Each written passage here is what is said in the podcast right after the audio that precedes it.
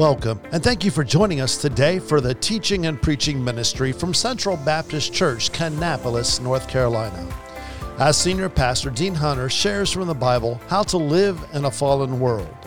The goal of Central Baptist Church is to change the world by teaching the Word of God. Come, let's listen in.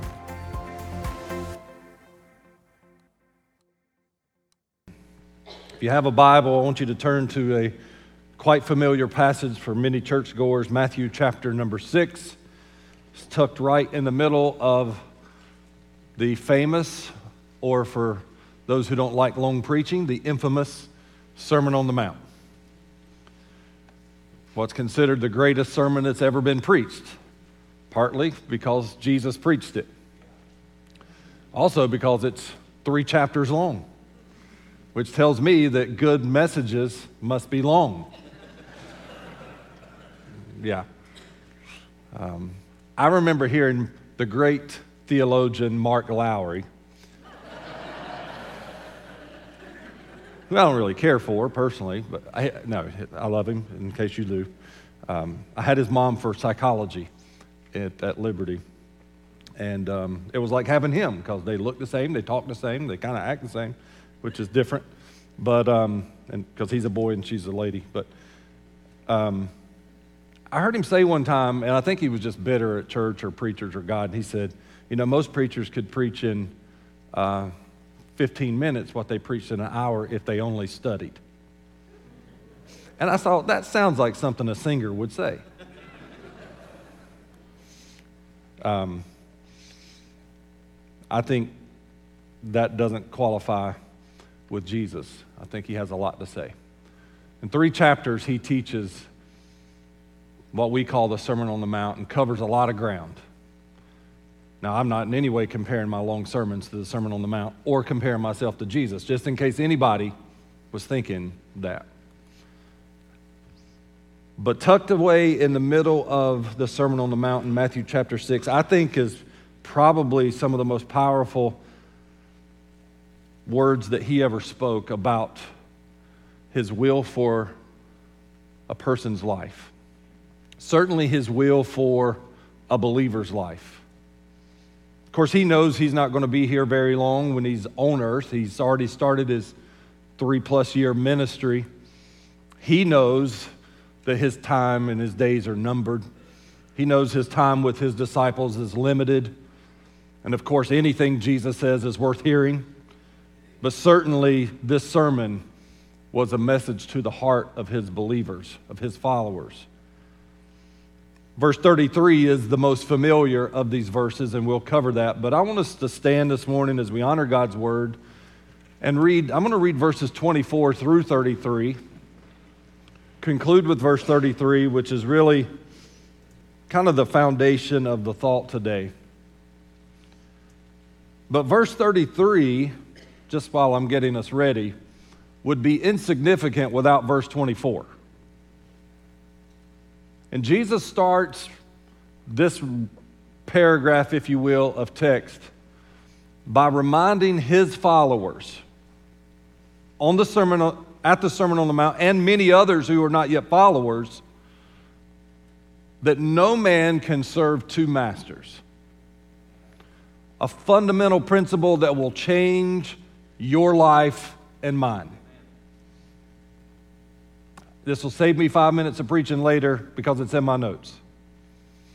Once a man or woman realizes that you can only be a slave to one master, it eliminates a lot of stuff in your life. It makes a lot more decisions easy in your life. When I have one master and one alone, it takes care of a lot of other decisions. I used to tell our students, Make some decisions now. Make your mind up now about some things, whether that means write it down or write it on your heart and in your mind. I will do this, I won't do that, period. Because it's biblical, because I am trying to be obedient to God's word and his leadership, so that when the situation approaches, I've already made that decision. I don't have to stop. I don't have to think about it. I don't have to pray about it. By the way, Christians, there's some things in, in life that we don't have to pray about. It's already been settled. It's God's word, doesn't have anything to do with what we feel about it. So make some decisions. So, what's that got to do with?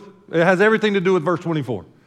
No man can serve two masters. He will either he'll hate the one and love the other, he says, or he'll hold to one and despise the other. You cannot serve God and mammon. Now, everybody here has used mammon this week in a, in a conversation, I'm sure. But it, it, it really means stuff. It means riches. It means stuff you can hold on to, things that are valuable. You can't serve God and riches. Therefore, he says, I say to you, because of that truth, take no thought for your life. What you will eat, what you will drink, what you will wear. Is not life more than meat? I, I have to be reminded of that sometimes. And the body more than raiment? Behold, he says, the birds, the fowls of the air.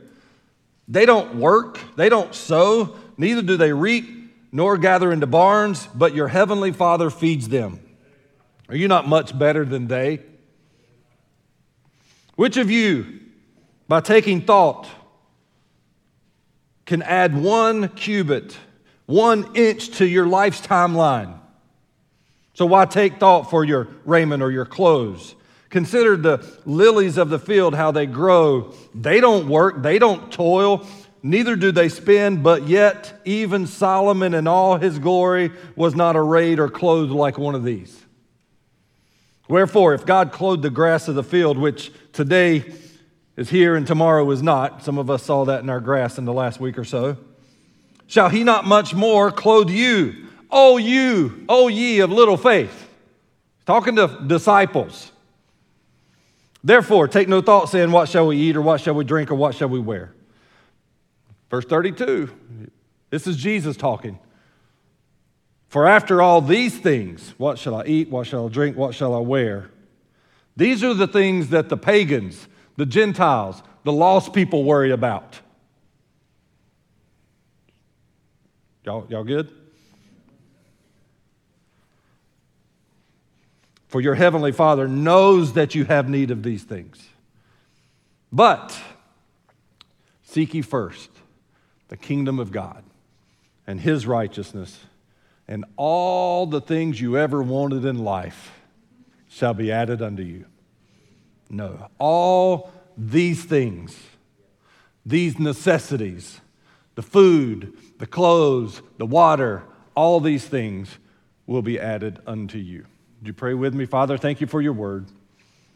Pray today we'll have listening ears, listening heart to certainly not my words, but to your word. May your Holy Spirit do a work in our life. Not just for graduates who are starting a new chapter in their life, but for every believer here who's been called to be salt and light wherever we go and whatever we do. We ask this in Jesus' name. Amen. Thank you. You may be seated. I want to talk on a very simple subject, yet vast subject knowing God's will.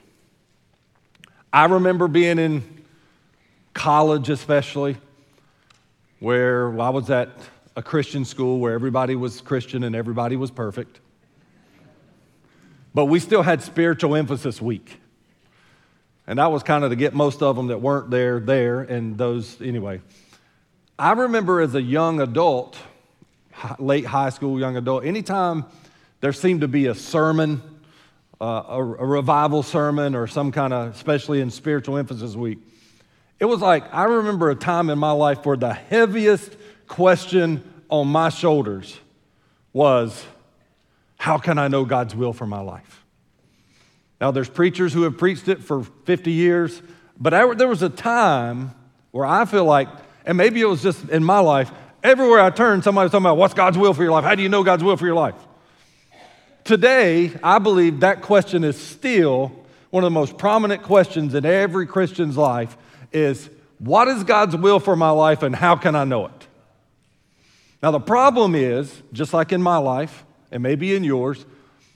The problem is we have wrongly identified or defined what God's will is. When we ask, What is God's will for my life? we're asking, What does God want me to do for a living? Don't, get, don't, don't lose me. We're asking, Who am I supposed to marry? What college am I supposed to go to? Am I supposed to go to college? Now would be a good time to take a time out and talk about life after high school, but I'm not your parents. But not everybody needs to go to college and get in debt $100,000 and get out and can't find a job or a job you like. Some people need to go build or plumb or electrocute. No. I love Mike Rowe, by the way. And uh, if you know him, Dirty Jobs guy, he's got a foundation. Um, a lot of people need to go to a trade school or go into a trade. We need you. And um, I'll stop. But sometimes we, I believe, we misidentify what we're really asking or what we should be asking. Yes, we should ask God, where should I go to college? Yes, we should ask God, what, God, what job should I take? Yes, we should certainly ask God, what, if I'm a girl, and I'm not, but if I'm a girl, what boy or man I should marry, and vice versa. We certainly should be asking God those things. But I think when we really dig down to what Jesus is saying, the question is really a different, if you will, defined question of God, what's your will for my life? I know as a pastor, as a full time pastor who went to Bible college, and that's somewhat all I've ever done as a profession in my adult life. I know what oftentimes happens is people in the church have this misperception of what responding to God's will is. That only preachers and missionaries respond to God's will. Once again, we have misdefined what we're really asking or what we should be asking.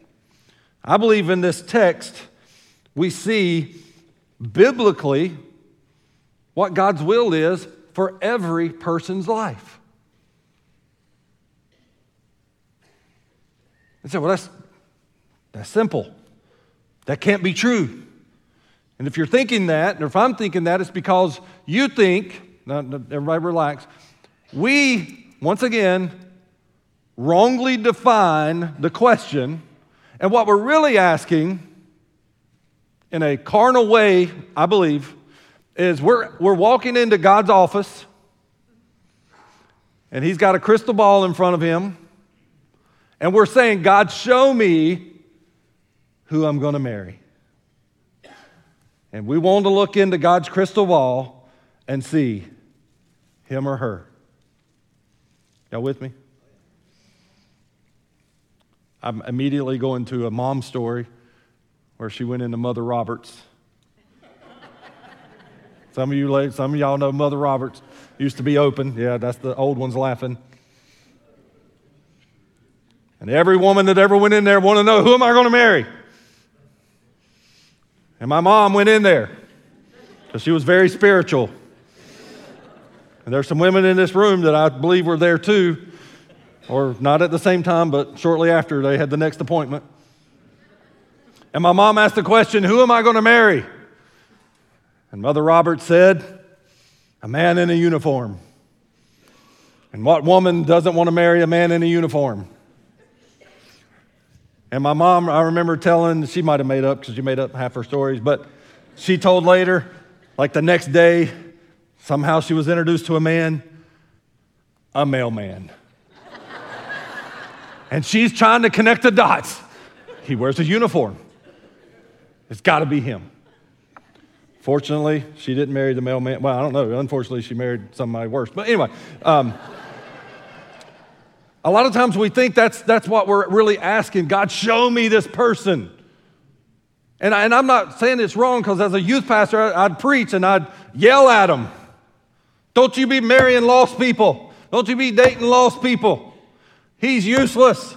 I wouldn't say it to their face, you know, but there's some dads that at least ought to be saying amen and just looking at me funny. My job was to deter them from being married ever. we had a rule, and now it, it really didn't work. So now it's in my family. We'll see how that works out.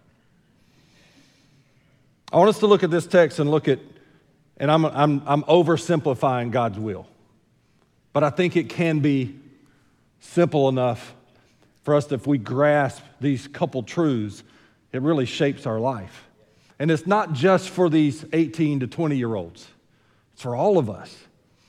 The 40 year old, the 50 year old, the 60 year old who still wants to not only know God's will, but do God's will. And it applies to all of us. I think the first thing we see is that God's will is for us to seek Him. To seek Him. We know Jeremiah 29, many of us that's been in church, in verse 13, you shall seek me and you shall find me when you search for me with your whole heart. I use that passage because uh, the, the word seek really means to search, it means to inquire. Uh, we see that in the text that we just read. In verse 33, the word seek is there, that we are to seek first the kingdom of God. And this word doesn't just mean to go looking for, it means to search, it means to inquire or to endeavor. It has this idea of a plot, like we're going to create a way. And it's not in any way saying that we can know God by developing some algorithm. That's not what it's saying. What it's saying is we devote ourselves to knowing God to seeking God, to finding out who God is, and we'll look at that in just a second. Seek God. I think there are a couple truths that we can look at in this idea of searching or seeking God. And I, and I want to say this, and, and I got a lot on my mind for, that would apply. And I kind of want to just stop and talk for a while, if I, but I, I can't. There's a lot of people, there are a lot of people seeking God, not in the manner in which Scripture is telling the believer to seek God. There are a lot of people in our families, in our churches, that are looking for God, or they're looking for something. They're looking for God for peace. They're looking for God for security, for their own personal security. Unfortunately, maybe because some American churches, they're looking for God for their personal prosperity. Well, if you want to be this and this and this, then you, you need a relationship with God. There's a, there are a lot of people, I believe this. You, you heard back in the, used to hear this, that there's a, a God sized hole in your heart. I don't really have a verse for that, but I know what people mean. I believe what, how we can biblically teach that is that God created you, and God created you in a way where you want to know your Creator. I believe God created us with a desire to have a relationship with, with the Creator. I believe that teaches biblically. And maybe that's what people mean when they say there's a God sized hole in your heart. But I believe there's a lot of people making some drastic mistakes in their life because they're looking for peace that only God can provide. They're looking for the gifts that only God can provide, the security. We sang about that a second ago. The peace that comes with knowing I'm His and He is mine, and this world is not my home, and that I'm just a pilgrim passing through. Only God and a relationship with His Son can provide that comfort, that peace, that assurance. The people are looking for it. And, and there's an epidemic in our country. This is, this is not new, where relationships are the so called cure that people are looking for. And it starts very young. It starts young, where boys and girls are having relationships or looking for relationships to satisfy a lot of holes in their heart. Last week was, was last week Mother's Day? Well, yeah. And Father's Day is coming up. I talked about the family. I'll probably talk about the family again. There's a lot of young girls looking for something in a wrong place because of some bad decisions some parents have made or some absent families. There's a lot of boys looking for relationships to solve some problems that can't be solved by relationships other than a relationship with Christ. This, this world, this country is a mess, church.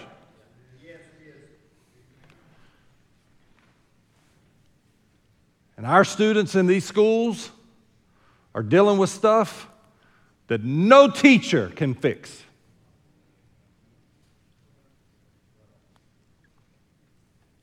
They're dealing with, with problems that the church can't fix. It's a problem that only the home, unfortunately, can't fix anymore, but should have never caused the problem. And there's no amount of government money, there's no great teacher that can fix the problem that's in our public schools today. You say, what's that got to do with it? I don't know, but there it is. And we're blowing Uncle Sam's wad trying to fix a problem that's a spiritual problem, that's a biblical problem, that the family should have fixed or not allowed to happen. And what's the, what's the fix? I don't know. But I know it ain't throwing money at it. I know it's also, I, I have to stop there because it's recorded, but I'll stop. Here's what I know God's will is seek Him. Seek His will. But seek ye first the kingdom of God and His righteousness is a mouthful. I know as a child, uh, even in Sunday school and Bible school, and when we were um, forced into memorizing scripture for a certificate, Quite often, Matthew 6:33 was one of those verses. And then the whole book of 3rd John, you know, sometimes for nothing, not even an ice cream. Somehow that was good for us. I thought that was funny, but it wasn't. Seek first the kingdom of God and his righteousness. What does that mean? Seek his will for your life.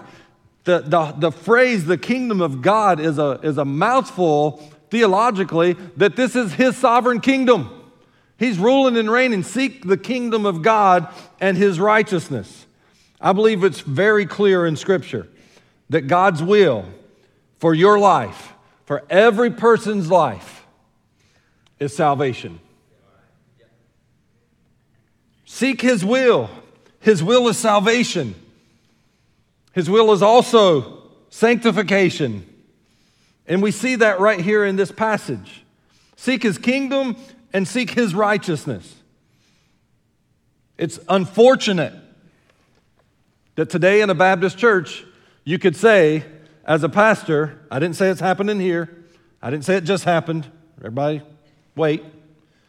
But in a Baptist church, a Baptist preacher can get up and say, It's God's will that every person be born again, and there be people that disagree with that. But I believe Scripture is clear that God's will is for every person to know Him in a personal way.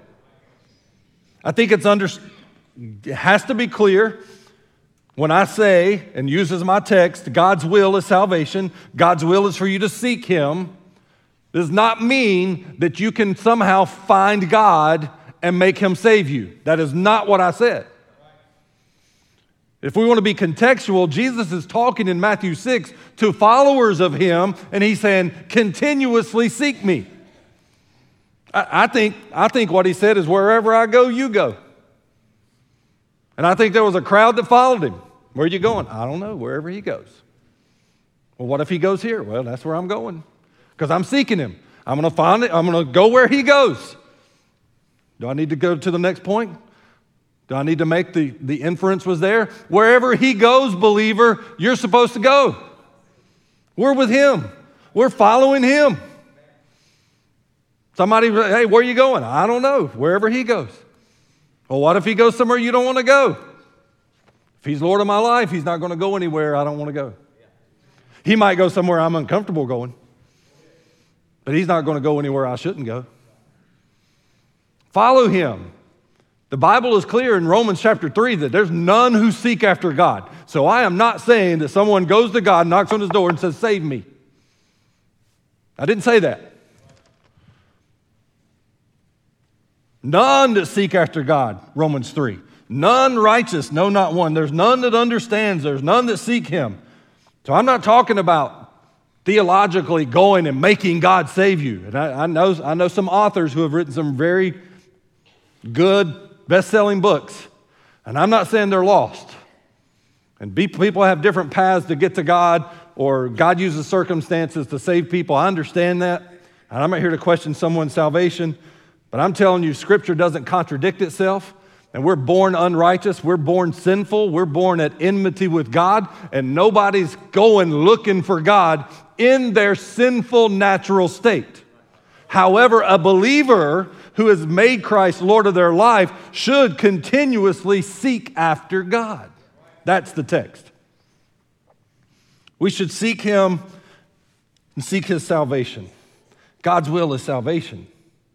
2 Peter chapter 3 verse 9 says God is not slack concerning his promises as some consider slackness but he's long suffering he's patient toward us it's the goodness of God that leads a man to salvation not willing that any should perish but that all should come to repentance. Does that mean everybody's going to be saved? No. But it means God's will is for the world to know him through his son.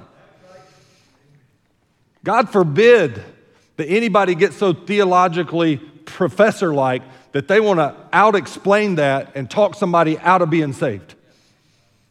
And some of you look at me like, that's right. And some of you look like, what's he talking about? Just don't do it. Preach that God loves the world and he gave his son for the sins of the world, that whoever believes in him shall not perish but have everlasting life. Preach the, the word of God that says that he's not willing that any should perish. Die without hope is the word perish. But to come to repentance and leave the results up to God. Let the Holy Spirit do his work. It's a little tender to my heart. Do we want to somehow explain away God's will of salvation. And I'm not saying everybody's trying to do that. But there's a group that spends more time trying to figure it out than they are telling people that God wants them to be saved. Teach people, Romans 10 13, that whoever calls on the name of the Lord shall be saved. And don't second guess their call. Pray for them, disciple them. Little Billy, 10 years old, he called on the name of the Lord. He trusted Jesus as a Savior. Well, pray for Billy. Baptize Billy when he makes a profession. Put him in front of the church and say, hey, pray for Billy. And then put Billy in, the, in front of some Bible study and invest in Billy's life. And let God take care of the consequences. God's will is salvation. God's will is also sanctification. And for you theologians, I know that salvation is the positional form of sanctification. But it's not the end, it's only the beginning. And I got saved, I didn't know up from down, biblically. I might not have known up from down physically. But because some people invested, didn't know it, I began to be sanctified, right? I be discipled to grow closer and closer to Jesus, to be separated from this world. Yes, there's positional sanctification. When you get saved and don't know anything other than God loves you and He sent Jesus to die for your sins and you accepted His price of salvation, paying for your sins, and you're born again, you were saved positionally. And if you died, you're going to meet Jesus and live with Him forever. You had a new destination in life. Old things passed away, behold, all things became new. Positionally, you were saved. But God's will continues on that we are continually saved, sanctified, become more like Him. Um, and I, I get into this and I start thinking of all the, the false teachings I've heard in my life. Then people wonder who I'm talking about, and then they get all bitter.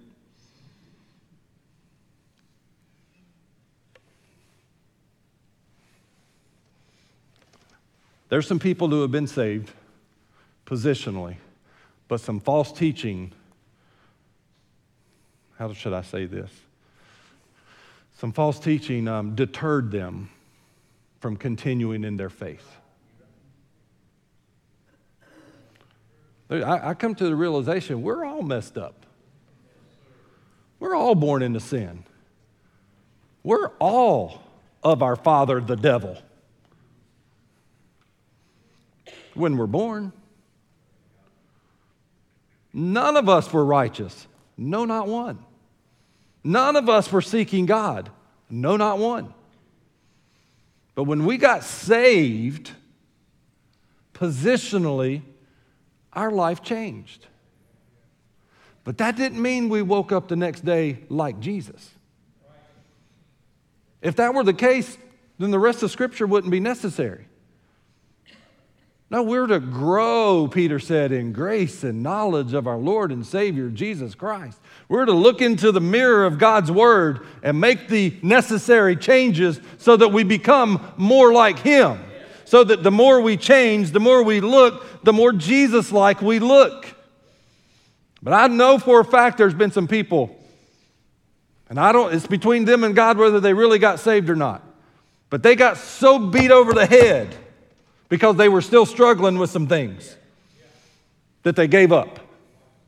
Well, if you really got saved, fill in the blank. Nah, my first ever solo at this church went platinum in my prepubescent voice. There really ought to be a sign upon my heart. Y'all know this one? Sing along. Don't judge me yet. There's a unfinished part. But I'll, future tense, be perfect, justified, glorified eventually, just according to his plan, fashioned by the master's loving hand. Why? Because he's still working on me. Why do we sing that song? Why do we teach children that song if once you get saved, you're perfect? No, we still need each other. We still need church. We still need Bible study. We still need small groups. We still need youth pastors investing in the, t- in the kids. We still need children's directors, children's workers investing in the kids who make a decision and not say, well, you got your ticket, go on, have fun. No, His will is sanctification, that we grow and become more and more like Him. He says, seek first the kingdom of God and seek His righteousness. Become more like Him. It means to pursue righteousness, pursue holiness. Do you hear the word pursue, which indicates you're not there? That's, that's our job. That's our goal in life as a believer is to become more like Him. God's will is salvation, His will is sanctification. We're to seek His will. And one way that we find His will and become more like Him is to seek His word. I wrote in my notes to grow and to know. Peter said we can grow in grace and knowledge. Psalm 119, 11, thy word have I hid in my heart that I might not sin against God. That's growing. That's growing. I, I, joked a little while ago and it went over some of you, and some of you didn't know if I was serious or not. I said we had to memorize Third John and things like that. Well, it didn't, didn't work. Well, why did we do that? Well, it did work whether we knew it or not. Now, I was the most bitter kid in town when I memorized the whole Beatitudes. We have gotten so soft today. Dude, we shortened Jesus wept. Like this week, we're going to learn Jesus. Next week, we're going to put it together with Jesus, Jesus Wept. And, um, and you're going to get to go to the Awana store, don't get bitter, and buy $1,000 worth of toys. Good job. We memorized the Beatitudes, which is half of the book of John if you're a 10 year old. You know what we got?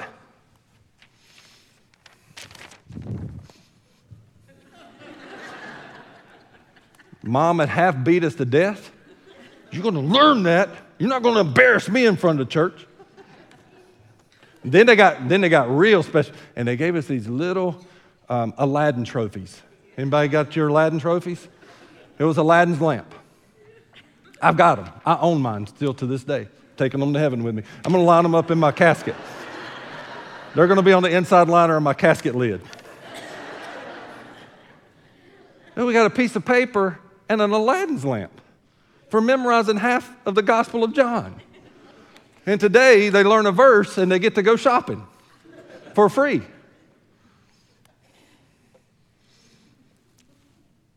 Did it matter?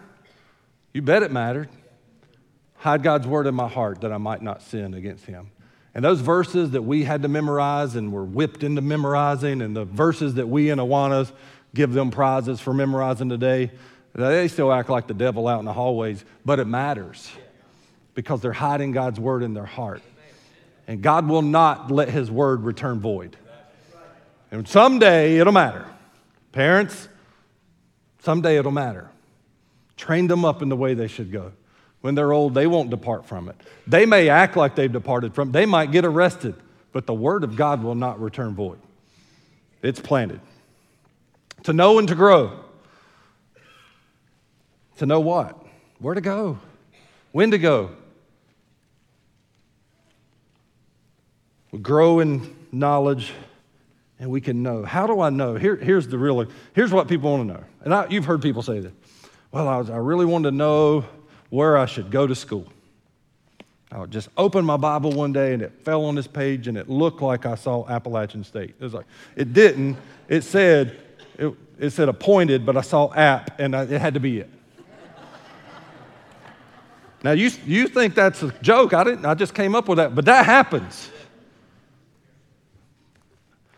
I married a guy named Jason. I didn't know why, but I opened up. I didn't know there was a man named Jason in the Bible, but I opened up one day and there it was. God must have told him. Well, Jason's a serial killer, and God didn't say that. I just thought Jason, like eh, Jason, but I, thought, I wasn't thinking that.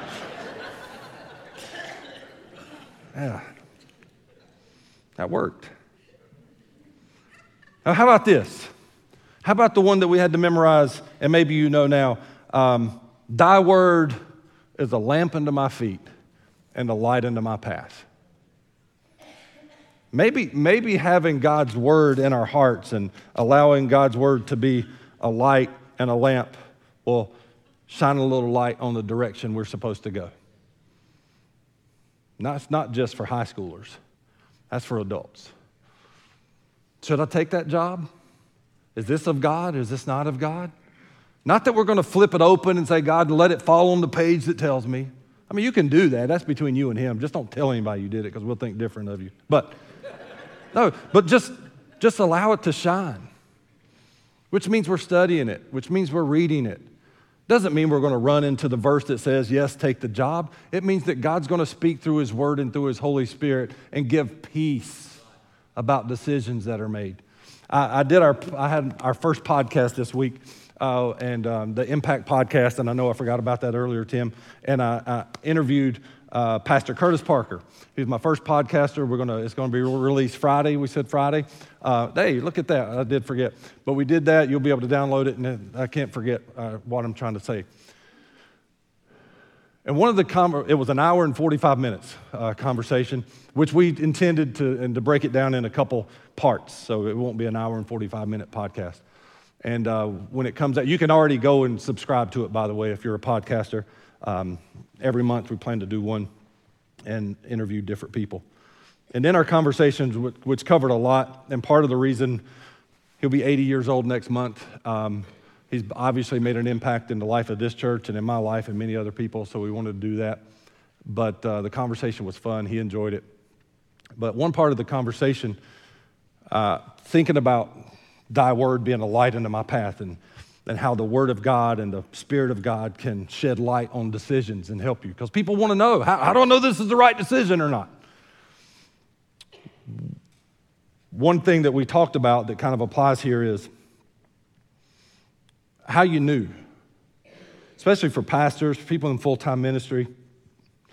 We live in a messed up world and people are mean and people are, even in the church. And um, I, I, remember you used to have to oftentimes answer, Well, how you know God called you to the ministry?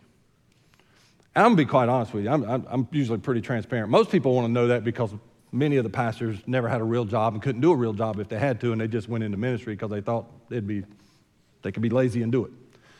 Um, I love what I do and I'm called to do what I'm doing, but if I couldn't do it tomorrow, I could work and make a living.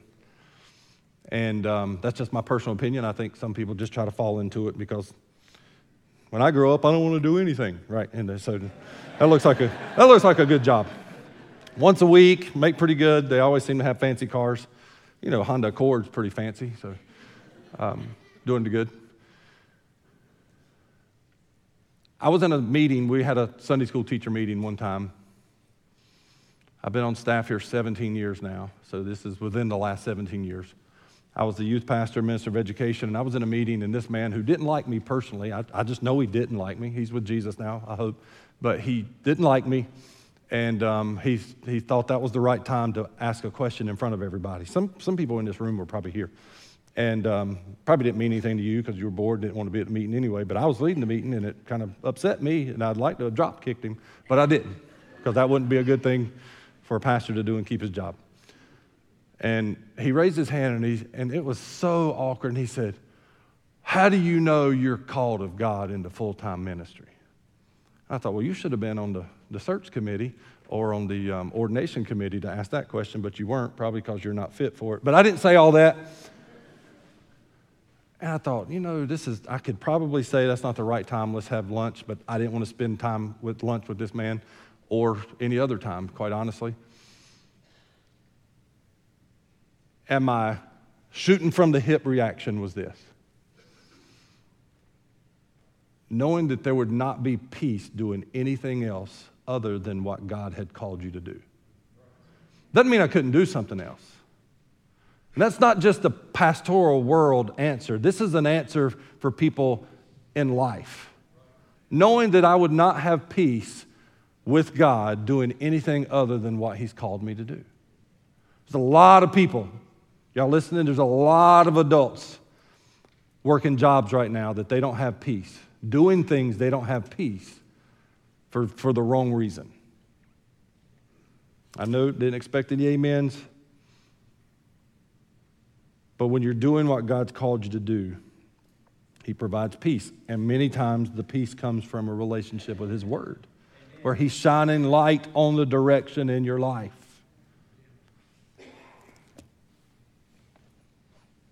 seek God's word, seek God's will. I knew I wouldn't get through it all, but that's fine. You don't know there's more until I just told you.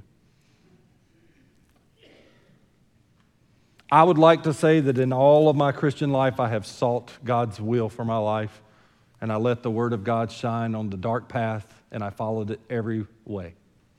But I would be a liar if I told you that.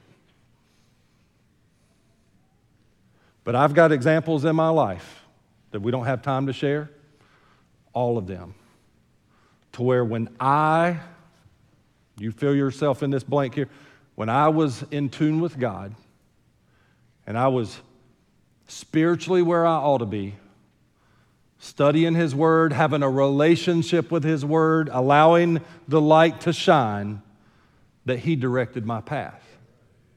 I'm going to tie this in together because verse 33 says, when we seek him first, remember verse 24? No man can serve two masters. You can't. He didn't say some people have worked it out. No man can serve two masters. You can only love one master. And that's point number two about service, and it's doulos, bondslave. But that's maybe never. No man can serve two masters.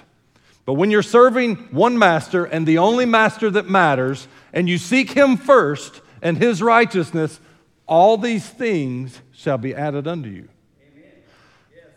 If some, some Bibles will say um, something about God's answer for stress, some captions, because that's usually how this passage is used.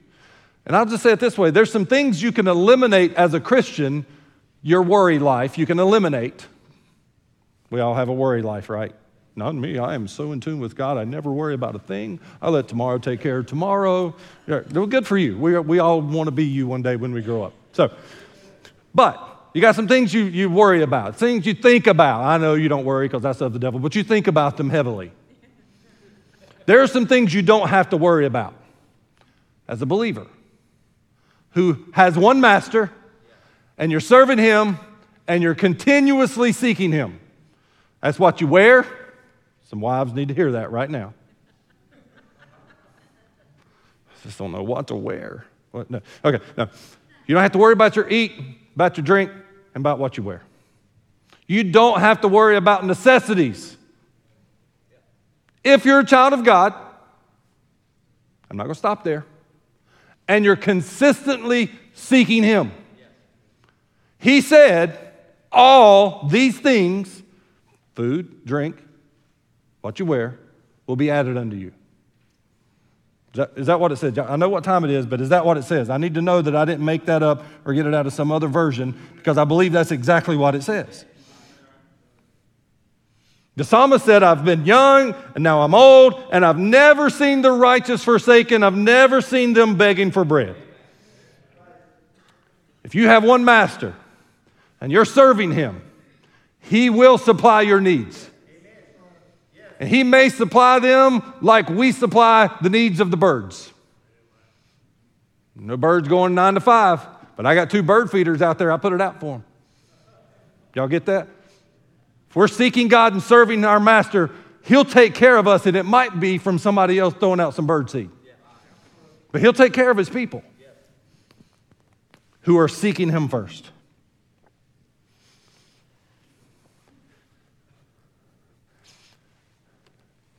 A lot of examples.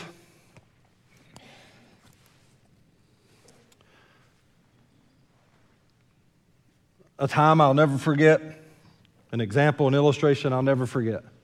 And it's just a motivation for me and for hopefully somebody who needs something that only God can provide.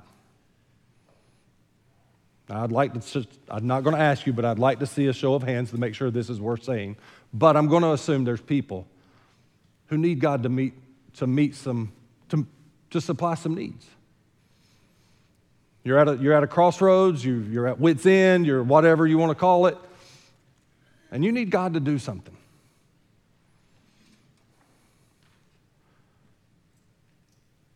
When we seek Him first, and we're searching His will for our life. And we're growing the way He's asked us to grow. And we're following Him. And He's master. He not only meets our everyday necessities, but He, he, he meets some needs that go beyond food, water, and clothes. Things that are still needs. Not the Corvette, not the new Toyota Tundra, he meets some needs. I went to the world's most exciting university. Y'all know what that is, right? Liberty University. They called it that. I didn't know why, but it was. I didn't know why. That was a joke too, but y'all are done. So I went to Liberty. I went four years there. I actually went three and a half because I'm smart and I finished. No, I, I finished three and a half because I spent two, I did two classes at Harvard on the Highway. Y'all know where that's at, right? Rowan Cabarrus, Harvard on the Highway. So uh, that and a couple other things got me out, got me out half a semester early. I went to Liberty University in 1993, and um, the tuition then was $12,500 a year. Today it's about 32 minimal. It might as well have been 32 million then, because I didn't have either. Had no, not, didn't have $2 saved for college. Graduated high school, got nothing. You're like, what can I get for chapstick? I mean, can I get a book? Don't know what. Um, I did a stint at Rowan Cabarrus, which was it's just fun to talk about because I, I never went to class, but it did help because I got credit. I did the work, I just didn't go to class. I did go to class, but usually my friend came by and said, Hey, you want to go to lunch? I said, Yeah. So we went to lunch and I did the same with his classes, but anyway, it worked out. Learned a lot. Learned a lot. Um,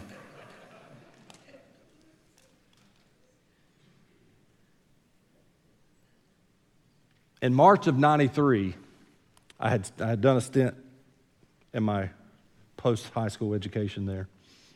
And I knew God, I knew, I knew from an early teenage years, God wanted me to do something a little special. And um, never really dealt with it much. But anyway, long story short, 93, March, uh, I had been praying, I had been talking to a lot of people, and I, what us old school people called surrendered to serve Him full time. Now, I got to say this because I wouldn't sleep tonight if I didn't say this. That's one of the problems in the American church today is we think only preachers submit to serving God full time. No, God's plan is for all Christians to serve Him full time. I mean that. I don't say, I'm not one of these going, well, I'm a pastor and you're just, no, no, mm-mm. no. I said it from day one. I'll keep saying it. Every teacher in a classroom that's born again is called by God to serve Him full time. Every person with a, with a secular job is called by God to serve Him full time. I didn't have a dollar. Honest before the Lord, I did not know Liberty University existed in March of 1993. I'd never heard of it in my life. Um, we weren't one at my house to be watching the old time gospel hour much, but um, but I was serious, and I told God quite famously, "I'll do whatever you want me to do." And I did. I did parenthetically in my prayer say, "But please don't send me anywhere with snakes." I really did say that to God. Because I always heard missionaries and stuff. I was like, I'll do anything, but I don't want to go somewhere where there's snakes. I just don't want to do it. I don't even want to go to the woods in Rowan County. Don't send me there because I don't like snakes. But I was that serious that I really, I, honest to God, I was so serious. I was like, I'll do whatever. And I was thinking it might be missions, it might be go somewhere, but please don't send me somewhere like that. And an array of events took place to where I could tell, make this story more fun, but I won't. Um, did not know liberty existed. God worked out, met necessities to where I ended up, I never applied for Liberty University. I never filled out an application, which things were different then than they are now. If you had a pulse and $20, they'd just about take you then. Well, I had a pulse, but we didn't have $20. So they would have expected more than 20 later, and we, that would have been a mess. I don't know if you can get like repossessed as a person at school, but they would have done something like that. Um, I ended up on the phone in the financial aid department with a guy hours after I found out Liberty University existed. And I tell the guy, I mean, you talk, that's a bad conversation. Like, dude, I'm, I don't even know why I'm calling. I ain't got no money. And um, he said, what are, you, what are you planning on doing? I said, Well, I'm, I plan to go into ministry full time. He said, Well, hold on, such and such. Long story. He calls me back on the phone and he says, We have a B.R. Lakin School of Religion scholarship that just recently took place. And we can offer you, I had to do, it was right at $10,000 a year from this scholarship. Tuition was 12.5. I was still 25 short, but it at least got me going. And I ended up getting a scholarship to a place to go that I didn't know existed. You say, well, that's, that's circumstantial, or that's happenstance, that's coincidence. You can believe that if you want, but I submitted myself to Him. And I said, I'll do what you want me to do wherever you want me to do it, with a little exception just in case. And God supplied my needs. I could tell you four little bullet points before I got the phone call that would prove to you that it wasn't something that just happened. God wants to meet our needs, but He wants us to be tight with Him.